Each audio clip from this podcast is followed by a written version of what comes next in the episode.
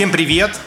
Меня зовут Илья Фоменко, и это подкаст Underpop, подкаст о музыке и музыкальной индустрии. В этом подкасте мы обсуждаем, что происходит, собственно, с индустрией прямо сейчас, какие у нее перспективы в целом, почему одни музыканты продолжают быть успешны даже в кризис, а другие не могут найти денег на обед, что реально стоит за народной популярностью и как можно помочь любимому артисту, который пишет ну, далеко не массовые песни, где заканчивается андеграунд и начинается поп-сцена в конце концов.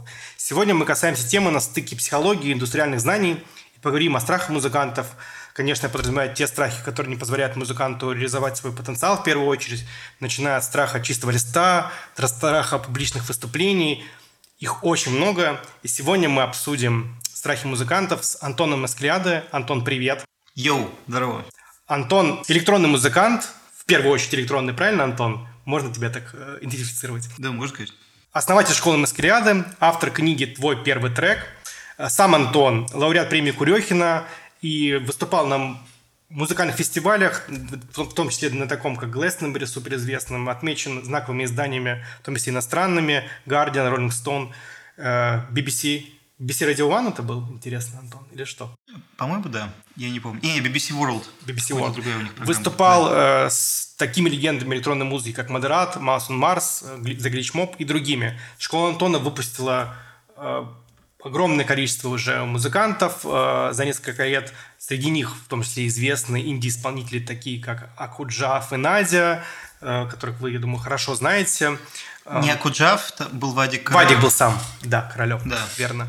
Э, Вадик уже туда пришел, будучи довольно известным музыкантом, но я так понимаю, что очень серьезно подкрепил свои знания именно в школе Маскариаде и позволил как-то обрести новые рабочие инструменты. Антон, я бы на самом деле хотел бы начать с тебя, и, наверное, потихонечку мы немножечко раскроем и твою личность. Вообще, вот а какие были страхи у тебя, когда ты начинал музыку? Да у меня их особо не было, потому что я был слишком увлечен тем, что у меня получалось. Мы когда в детстве с приятелем э, на даче записывали аудиокассеты и выпускали по альбому в неделю, я там, там тогда и потерял весь страх. То есть, э, когда у меня в руках были вот эти напечатанные на принтере, сделанные в пейнте обложки. Вот, и мы могли пойти домой и послушать на своем кассетном магнитофоне то, что у нас сегодня получилось. Вообще как-то порадоваться результату, почувствовать себя реальными музыкантами, артистами. Тогда еще соцсетей не было, это был типа 2000, какой-то 2003 год, 2004 и мы могли только в ЖЖ что-то публиковать. Вот. А, и вот это, наверное, как-то сломало страх Э, и белого листа, и выступлений, потому что когда ты сразу получаешь результат того, что э, результат твоих импровизаций, э, каких-то вложений эмоциональных, причем я вообще играть тогда еще не умел ни на чем. Вот, у меня гитара появилась относительно недавно, там, может быть, в 2003 году, 2004, и, в общем, да, вот тогда, наверное, я реально кайфовал. Это было как бы это было мощнее, чем страх это показывать. Правильно я понимаю, что, получается, страх преодолевается в первую очередь через опыт? Через опыт точно. Э, в первой царапине заживает страх. Я обычно так говорю, что э, сначала страшно, потом чуть меньше, чуть меньше. Э, но самое главное начать. Вот. И, а чтобы начать, как бы просто это не звучало, надо для себя оформить максимально комфортные условия для начинания. Вот. То есть многие музыканты сейчас, может быть, очень сильно прыгаю вперед, но э, артисты, которые думают о своем первом выступлении, если мы говорим про выступление, или о первом альбоме, э, они очень часто переоценивают эти события и пытаются, если уж выступление, то должно быть великим, гениальным, э, каким-то очень серьезным, с огромным количеством событий, проводов, плагинов и синтезаторов на сцене. И то, что касается альбома и трека, всем кажется, ну, если это первый трек, то он как будто последний трек в, в карьере музыканта. То есть он должен быть просто революционным, главным.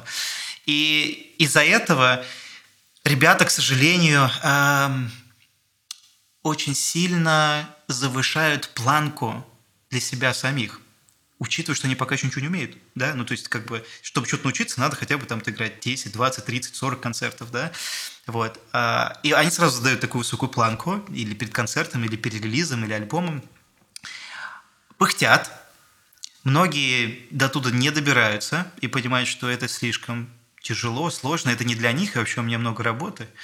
Вот. А кто-то добирается, играет, и такие потом, ну, а где миллионы поклонников, где миллионы прослушиваний? Что происходит? Я вложил, вложил, вложил и столько времени и сил. И они недовольны. И часто после этого все заканчивается. Потому что очень много было вложено сил, а, очень большие были ожидания, и ничего не реализуется. Вот. Это беда, к сожалению. Поэтому я советую всегда всем э, эту планочку убирать, а максимально честно относиться к себе, а, опираться на тот уровень, который есть у артиста прямо сейчас, и показывать его. Это самая честная и правильная, на мой взгляд, стратегия, потому что, во-первых, слушатель вам верит сразу.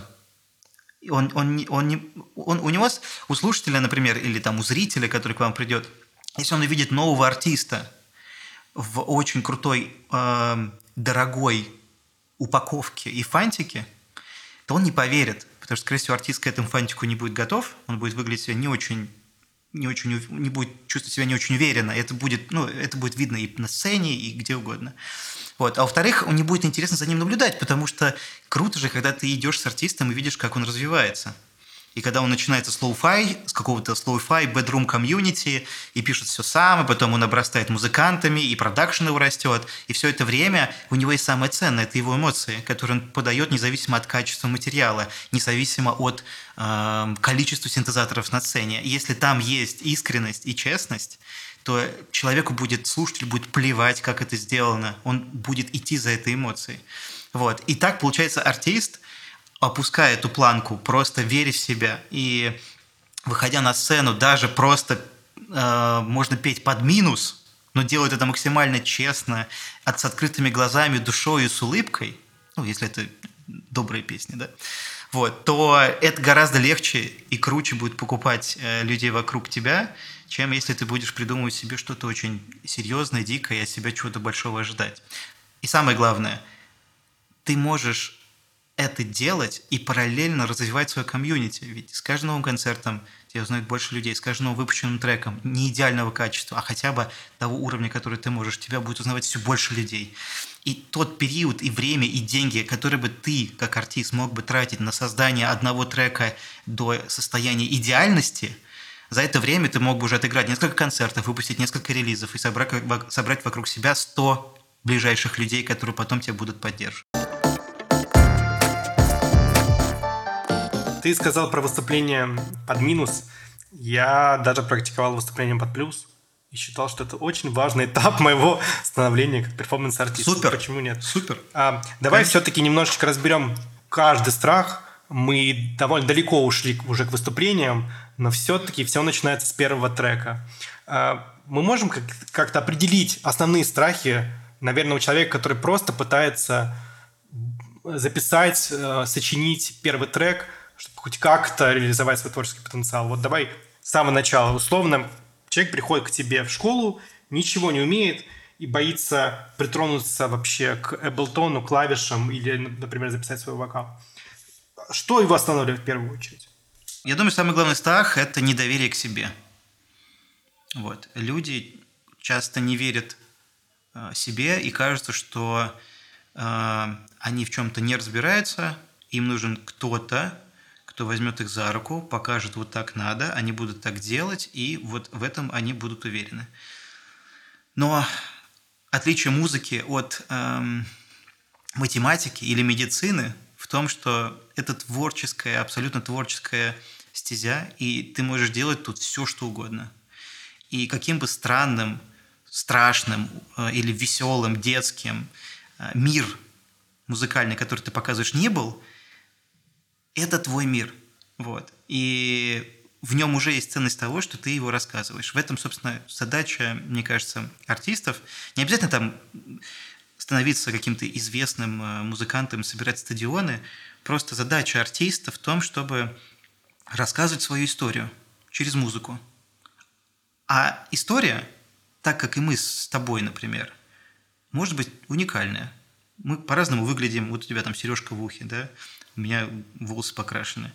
Но мы же можем этого стесняться и, и такие, ну, вот у большинства людей же нет сережек или волосы все не покрашенные. Наверное, стоит сделать а, убрать это все, да, и не показывать, стесняться. Вот, и многие люди так, начинающие, также думают, они думают, сейчас я буду делать как другие, э, мне будет безопасней и будет легче э, тогда как-то проявляться. Но проблема-то в том, что это уже будет не твоя музыка, и уверенности тебе тоже не прибавит. Ты будешь просто копировать что-то, какой-то чужой шаблон. Вот, поэтому доверие в себе, на мой взгляд, это самое проблемная точка э, начинающих вообще творцов. А есть рабочая механика, чтобы это легко возможно было преодолеть? Или все-таки это не все супер индивидуально?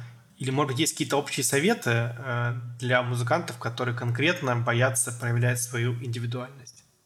Есть один совет, всегда работающий, практически всегда работающий, это психотерапия найти себе хорошего терапевта, гештальт-терапевта или там в том направлении, которое тебе приятен, приятно, вот, и там проработать с ним какие-то штуки, месяц, два, три, полгода, кому-то больше.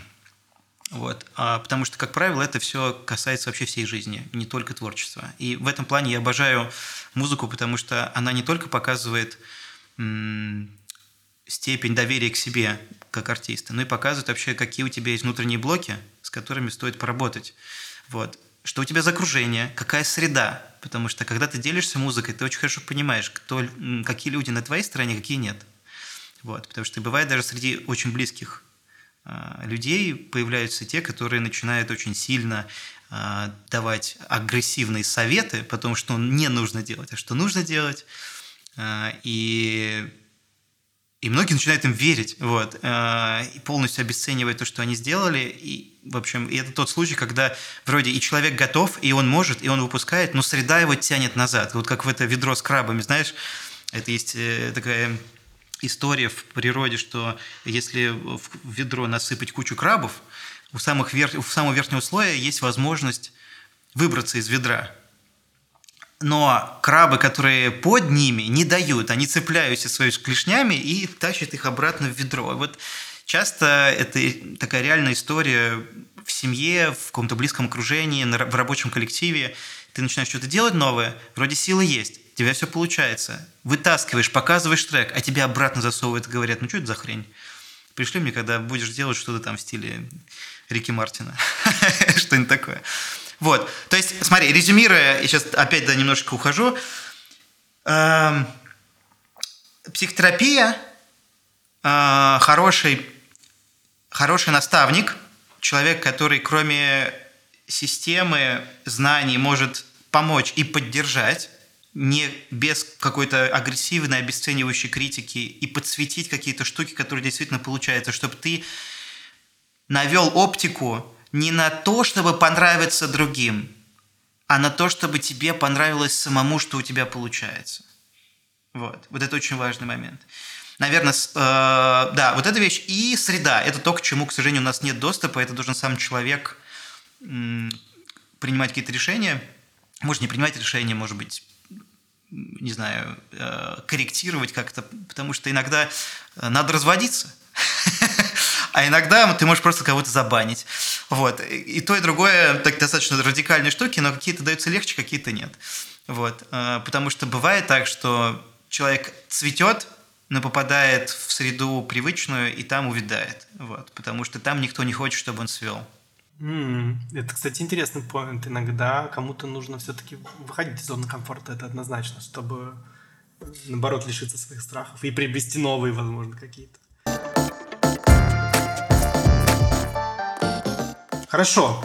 Я сочинил свой первый трек, довел его до конца, что обычно тоже немногие умеют, да. Многие артисты страдают, музыканты, тем, что пытаются сделать трек как можно лучше, а идеала не существует, как известно. Но я все-таки довел эту работу до конца, выпустил, и на меня обрушивается вал критики. И я после этого перестаю выпускать что-либо еще. Страх публичной критики. Насколько он вообще вот серьезен для артиста? В общем, для себя держите в голове вот что.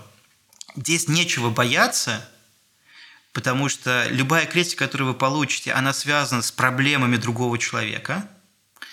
критика, которую вы получите конструктивно, она будет полезна, но, как правило, никто бесплатно вам ее давать не будет.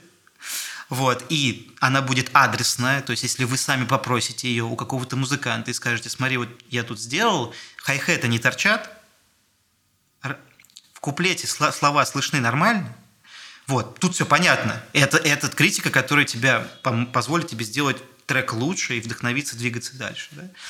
Но все остальное – это шлак. Вот. А, но он, кстати, тоже полезный, потому что если о вас будут говорить, это тоже сам по себе такой хороший промо. Вот. Ты, я думаю, об этом знаешь.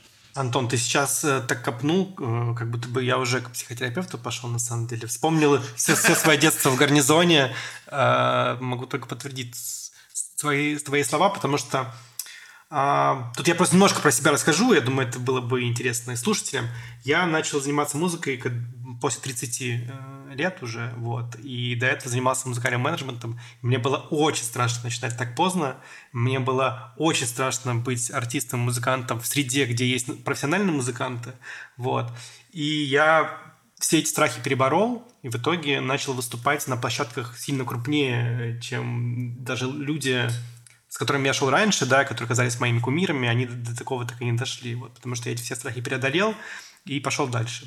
Вот. Я бы хотел, чтобы мы тоже на каких-то практических примерах а, посмотрели на твой опыт преподавания, может быть, вспомнили про каких-то музыкантов, которые действительно долго не могли побороть что-то в себе, и в итоге повернули эту ситуацию как-то позитивно, и в итоге действительно ну, что-то выпустили успешное после борьбы своей со страхами. Ну, смотри, это не очень просто, потому что не все люди готовы делиться такой личной информацией. Mm-hmm. Я могу рассказать про себя, но это будет не совсем репрезентативно, потому что э, у меня как-то вот с детства отключен этот клапан, э, который говорит, типа, не делай этого. вот обычно я на все говорю «да», хотя бывают какие-то сомнения и страхи, но они всегда связаны с контекстом. То есть, если мне страшно, это не потому, что я боюсь показать свою музыку, а это потому, что я сейчас, себя, себя сейчас чувствую неуверенно, и мне надо что-то поменять в жизни, чтобы я себя чувствовал уверенно. Ну, например, там, не знаю, пойду помою посуду, получил результат, чуточку получше стал, пойду побегаю, отожмусь, э, не знаю, поиграю с сыном немножко, схожу с ним погулять какой-то сделаю какие-то ачивки ежедневные, которые немножко, э, как сказать, закроют э, внутренние дырочки.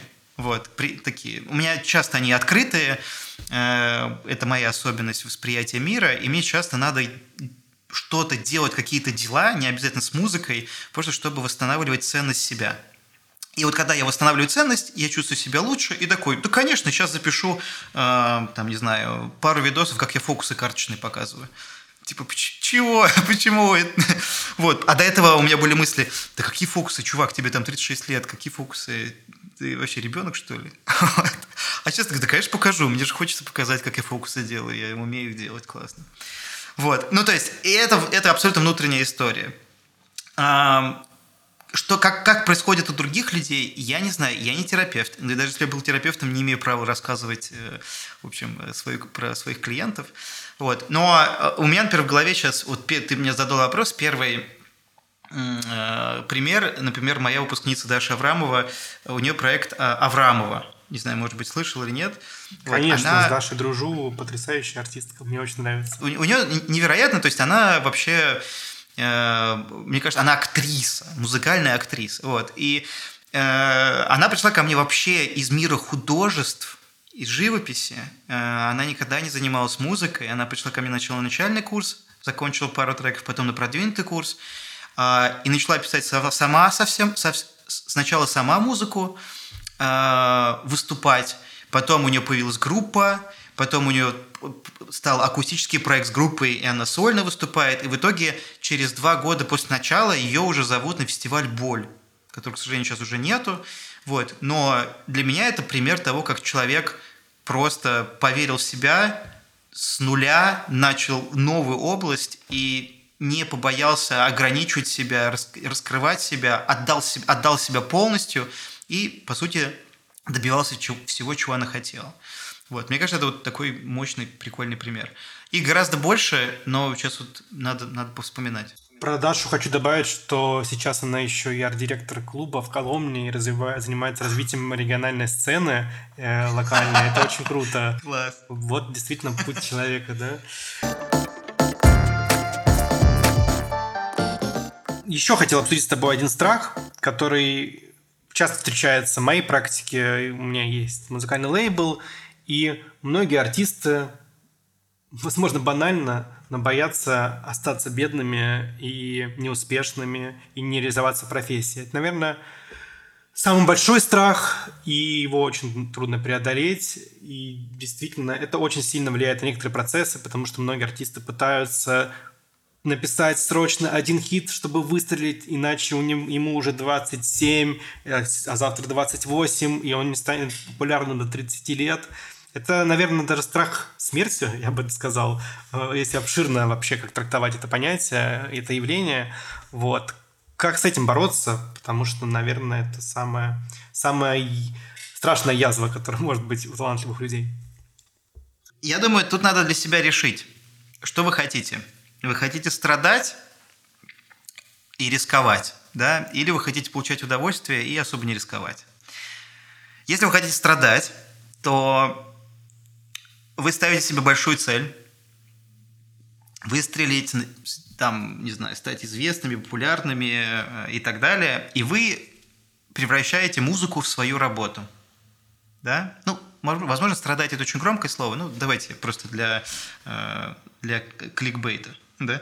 Вот. А, и вы превращаете ее в свою работу, и вы фигачите.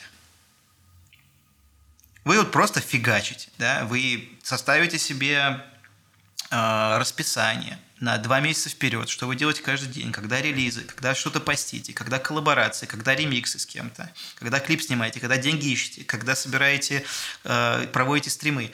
Э, вы консультируетесь, нанимаете продюсеров, где-то откуда-то берете деньги, снимаете клип. То есть вы превращаете это в свою работу без каких-либо гарантий. Вы реально вкладываетесь во всю эту штуку. Очень много групп так делают артистов.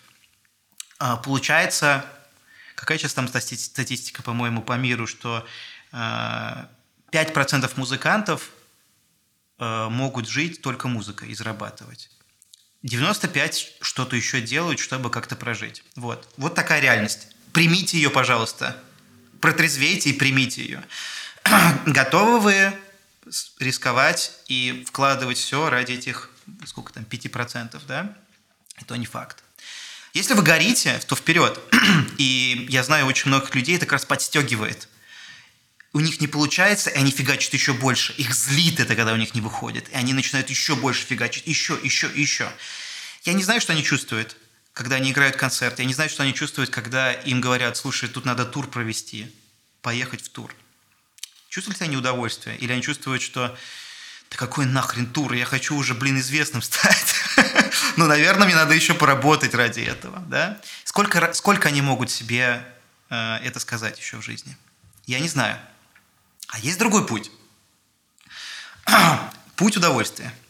Когда ты не ставишь себе каких-то запредельных сумасшедших целей, или ставишь, но оценишь, а, а, а относишься к ним очень легко, и ты испытываешь удовольствие просто от того, что у тебя получается прямо сейчас.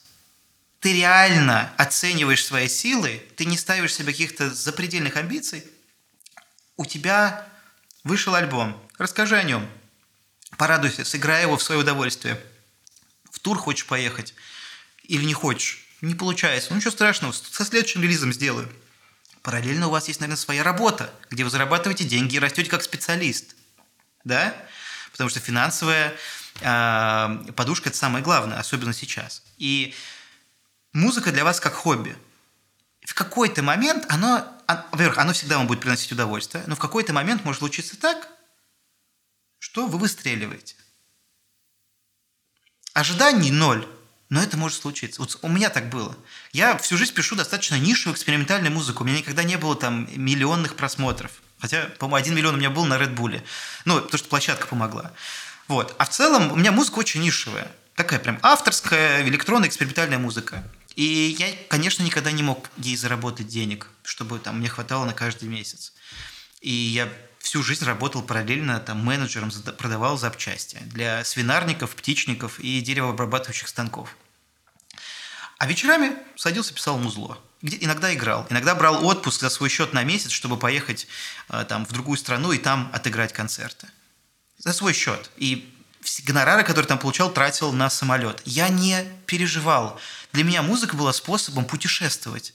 Я в своей жизни один раз я оказался в Тулузе. Я никогда, не, никогда в жизни не планировал поехать в Тулуз, но меня пригласили, сказали, у нас в университете выпускной, они хотят позвать какого-то э, странного электронного чувака. Мы подумали о тебе. Классно. Я, я слетал в Тулузу, узнал, что там делают э, моторы для аэро, аэробусов. Вот. Офигенно. Для меня это приключение, путешествие. Ожиданий ноль. И я так к этому всегда относился. Но вот какие, какие чудеса. Когда я начал к этому относиться, а, стал больше и больше времени тратить на то, что мне нравится, то есть это всегда было через удовольствие. Я замечал, что музыки становится все больше и больше, и она начинает вытеснять работу. И в какой-то момент я принял решение, мне надо уходить, потому что я уже сижу на работе и монтирую клипы и, и, и свожу трек. уже не работаю практически. И мне становится жалко своего времени, а мне там уже было сколько, 20 а, мне уже тридцатник был, кстати. Тоже вот как тебе. Вот. И в итоге я в 30 лет ухожу с работы. И я начинаю читать лекции, начинаю преподавать, я начинаю заниматься всем, чем я могу, если это связано с музыкой, потому что меня это прет. Вот. И в итоге в какой-то момент я оказываюсь тем, что у меня своя школа, потому что мне это нравится, у меня э, много продюсированных альбомов, свои альбомы, я сейчас пишу новый альбом, и у меня нету никаких ожиданий. Я просто пишу то, что у меня в душе. Потому что мне это нравится. Я обожаю моменты, когда я в 12 часов ночи открываю проект, начинаю делать новый набросок. Проходит 5 часов. Надо уже там, э, люди уже встают на работу, а я сижу перед проектом, и у меня вся спина в мурашках, и я чувствую себя Богом. И вот ради этого я это делаю.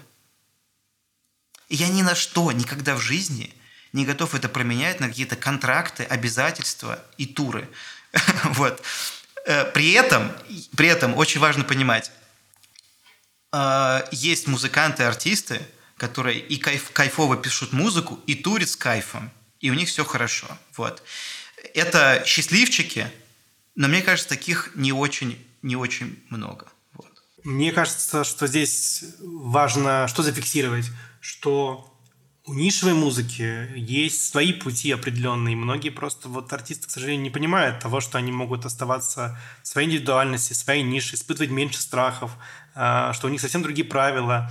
И они, для них просто как-то музыкальная индустрия кажется очень однородной, наверное. Оттуда все страхи как раз проявляться себя с неожиданных сторон.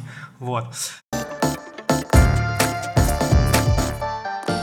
Я понял, как подобраться, подобраться к твоему бесстрашию, все-таки обойти его. В целом у нас подкаст не только про музыку, но и про креативную индустрию в целом. Вот у тебя были абсолютно новые для тебя проекты, такие как школа и такие как создание книги.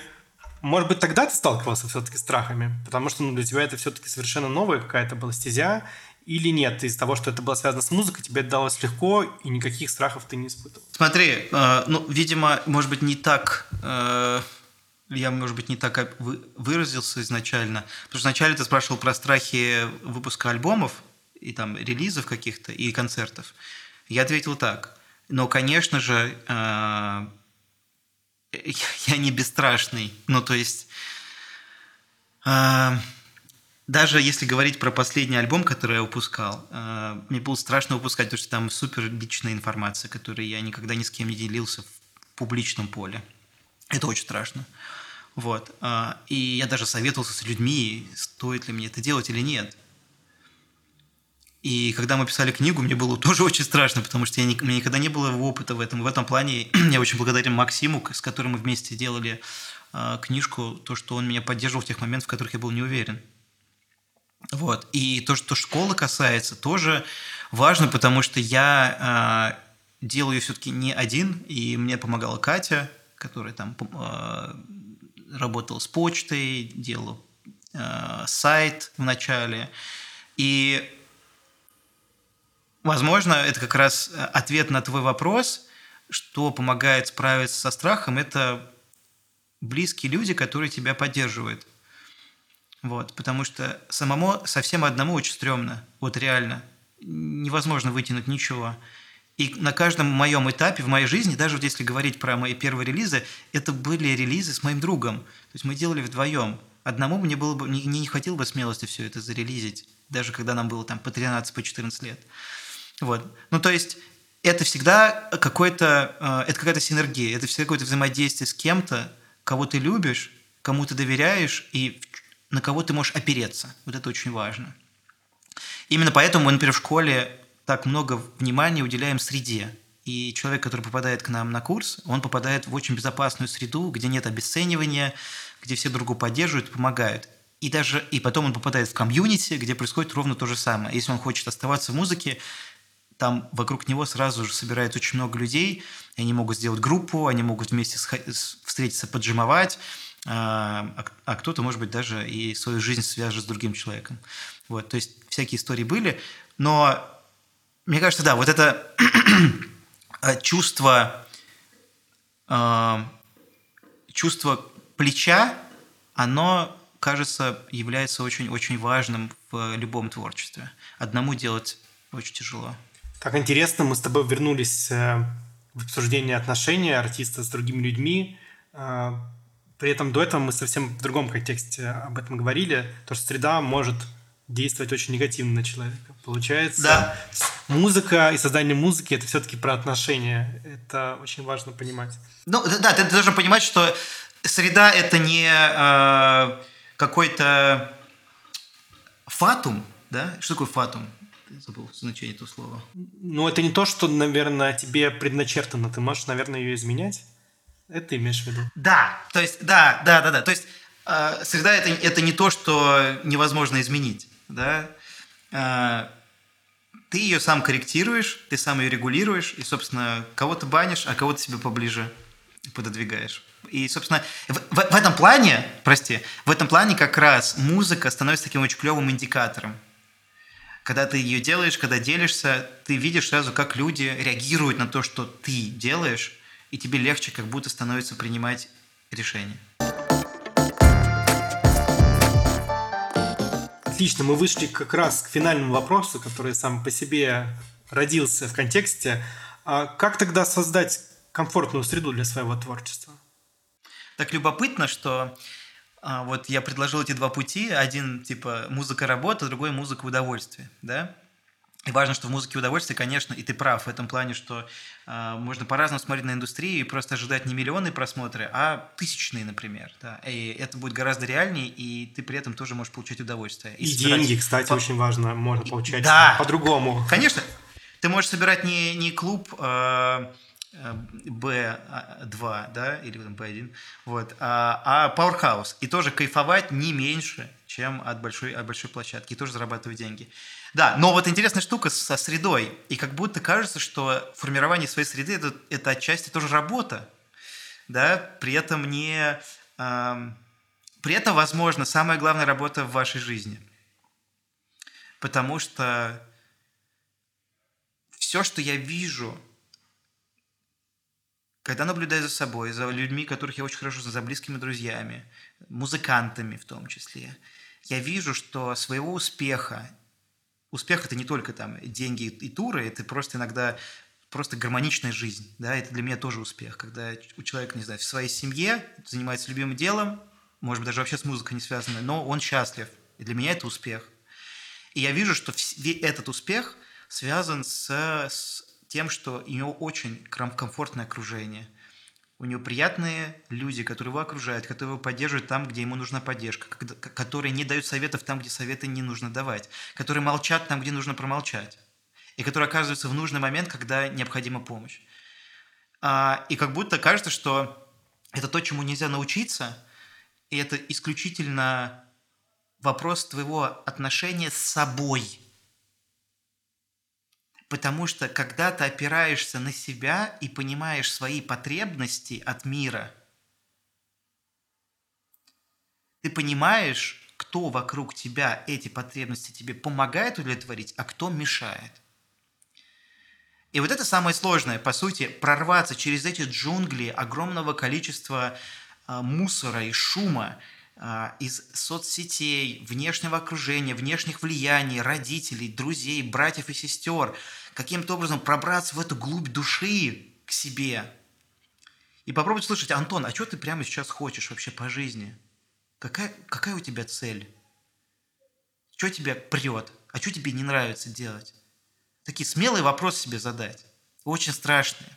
Потому что иногда эти вопросы, э, на которые ты не хочешь отвечать, потому что тебе придется полностью, полностью менять свою жизнь, да? Но с другой стороны, что на кону? А на кону твоя жизнь, елки-палки. Ты готов еще там сколько, 60 лет быть несчастным? Или пора прямо сейчас все менять? А может быть мягче? Может быть без, без резкого движения, как-то плавненько, Сначала расстаться с одним человеком, потом поменять работу, потом, может быть, запустить тот блог, который ты всегда мечтал, или телеграм-канал про э, выпиливание лобзиком. Не, я не знаю, но о чем ты всегда мечтал, да? И как-то постепенно оптику разворачивать на себя и через себя менять то, что тебя окружает. Ржет он на то, что ты лобзиком будешь работать. Ну иди к черту. Зачем ты мне нужен? А вот человек говорит, а давай мы лобзик попробуем э, покрасить в желтый цвет. Будет вообще прикольный, и на видео будет лучше выглядеть. Супер, а давай мы что-нибудь придумаем. Найдется человек, который коллекционирует лобзики вообще, возможно. Например, да это современный мир, которым мы должны пользоваться. Здесь можно найти интересы в любой области. Я не совсем недавно подписался в YouTube на замечательный канал э, для незрячих, где человек играет настольные игры, он незрячий, и он рассказывает про настольные игры для незрячих. И он берет карточки и, и пробивает в них э, свой язык, я не помню, как он называется, вот, и на ощупь понимает, что карточка означает. И мне это интересно. Я, слава богу, зрячий, но я за ним слежу, комментирую, я подписан на него. И мне это интересно. И у него там еще 300 человек, кто следит за ним творчеством. Вот. Супер нишевая штука, но он счастлив, у него есть я и другие люди, которые его комментируют, а я счастлив, потому что я вижу, что есть какая-то область творчества, искусства, которую я вообще понятия не имел. Вот. Ну, то есть это... Я радуюсь, когда встречаю такие вещи. Поэтому Резюмируя, я, наверное, все скажу, что задайте себе вопрос, что для вас самое главное в жизни. Вот. Для меня это я сам. И когда я себе четко дал на это ответ, и это было, к сожалению, очень поздно, как раз где-то в районе, там, когда я заканчивал свои 20-е годы, вот, э, до этого у меня был кто-то другой или другие. Вот, как только я ответил, что это я, в моей жизни стало очень сильно все меняться в ту сторону, в которую я хочу. И качество моей жизни в 10 раз, э, наверное, улучшилось. Вот. Ух, Антон, э, честно, вот мы с тобой не знакомы, но я так все прочувствовал, как будто ты многое знаешь обо мне. Для слушателей мы с Антоном первый раз сегодня встретились. Я, конечно, много э, знал о нем заочно, смотрел лекции, читал книгу, вот. Но все настолько попало лично в меня, поэтому я уверен, что твои советы, они, конечно, будут релевантны всем нашим слушателям, даже не музыкантам, э, не только музыкантам, точнее, но и действительно любым представителям креативной индустрии. Важную тему поднял. Антон, спасибо большое. Э, было очень интересно, полезно мне лично. Э, вот. С нами был сегодня Антон Маскелиада. Говорили о страхах музыкантов, да и людей других профессий творческих. Это был подкаст Интерпоп. С вами был Илья Фоменко. Спасибо большое. Услышимся в новых выпусках. Спасибо, Антон, еще раз. Пока.